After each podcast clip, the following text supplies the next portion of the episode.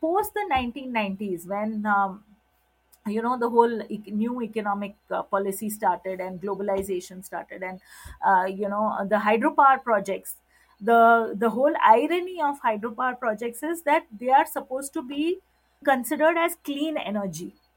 So it is supposed to be green and clean energy because the source of uh, the power is renewable compared to coal which is uh, more harmful they say but the thing is even the hydropower projects have a very large ecological footprint in uh, if you look at the amount of construction they they involve uh, whether it is the surface con- construction or underground construction. So, post uh, 1990s, the kind of hy- hydro projects that have been built in the Himalayas and in Himachal, uh, they are different from the other dams. Earlier, it was reservoir based dams. Um, then, uh, this new technology came about, which is called run of the river technology, in which uh, the um, uh, tunnels are built through the mountain. And these tunnels are built to carry the uh, to increase the flow of the water uh, so that uh, and then a dam is built downstream. So what you're doing is you you dam a river you take it underground through the tunnel and then you bring it back on the riverbed lower down. Then you build another dam. Then you take it down again through a tunnel then uh, bring it back to the riverbed. So you have a cascade of bumper to bumper projects. So like for instance on the satluj river you have the bhakra dam then above the bhakra dam you have the Kol dam. Then above the Kol dam you have uh, another project which is being planned. And then you have another project. And you've reached from the lower himalayas less, lesser himalayas shivaliks that I mentioned before, you reached right up to the greater Himalayas through these in the entire river basin.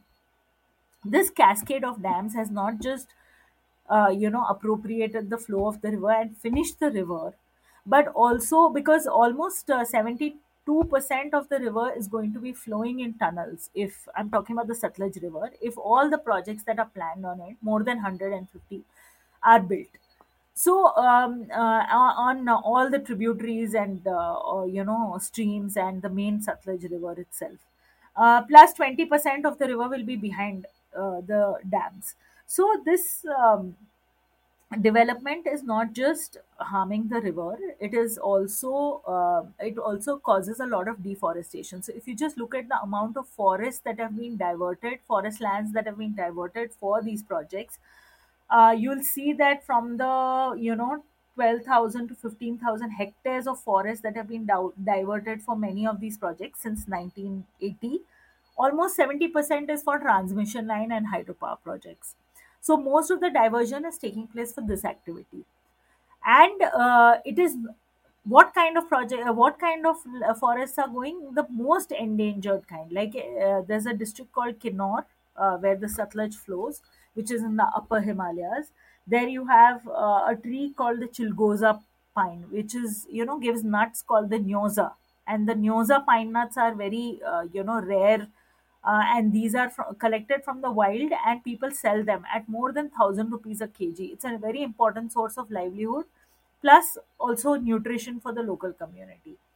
These forests are not easy to grow. They they only ha- they these trees grow more in the wild. And the forest department has tried to grow them. They have not been successful.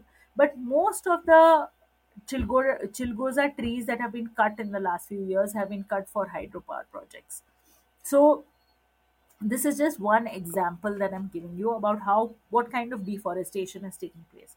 But the most problematic thing with the hydro projects is and the the most the issue that has affected people the most is the tunneling activity which is done through blasting basically dynamiting through the mountain.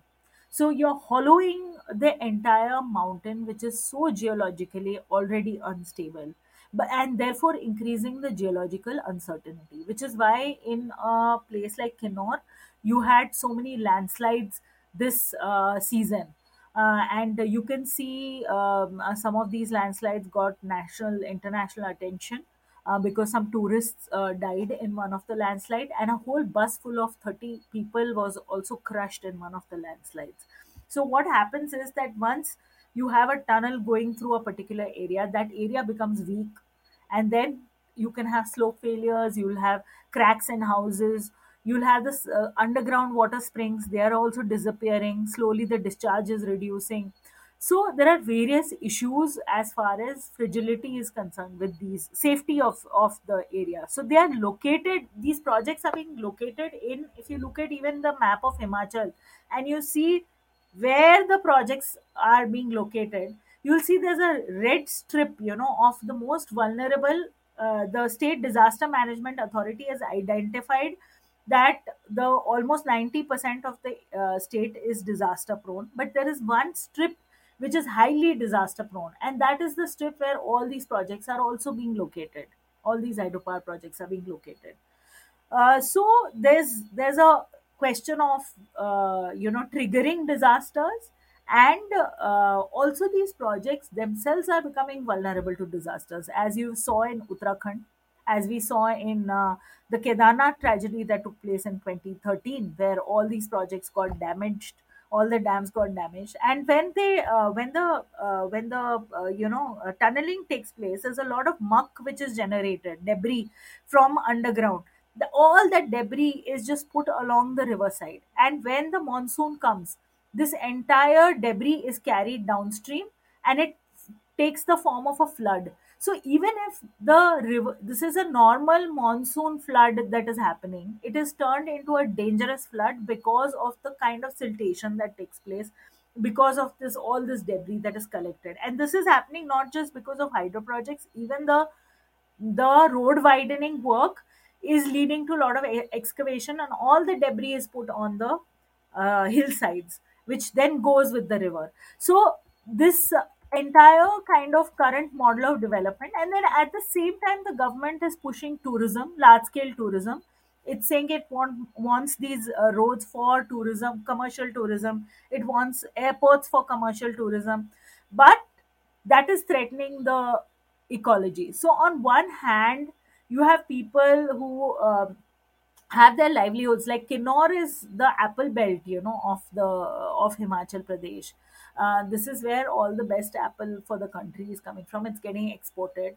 But because of these projects and the landslides the roads are blocked so the people are not being able to market their apple also. So they are cut off from the market. So first they were you know moved from subsistence to uh, you know uh, cash crops because of this modernization and now they're on the cash crops. They're dependent on the market. They've lost their old autonomy in the you know the way they used to produce before. Now they are cash dependent.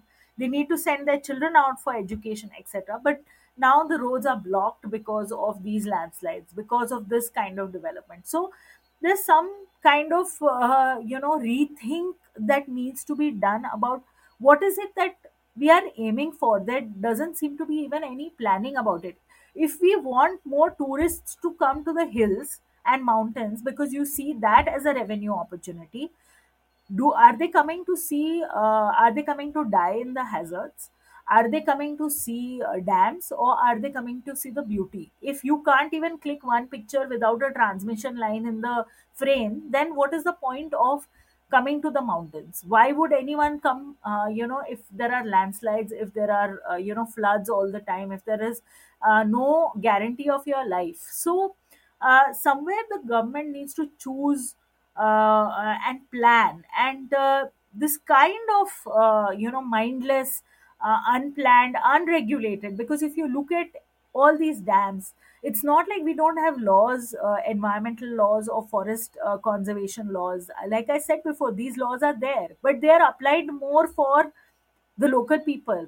But when it comes to these dams and the, the companies that are constructing them they don't seem to uh, uh, you know follow uh, the laws. For instance the comptroller auditor general did an audit to check how many of the dams have safety cells and almost none of the dams were uh, you know dam authorities were following the safety cell uh, you know advisories and uh, mechanisms uh, had no mechanisms in place for safety uh, related concerns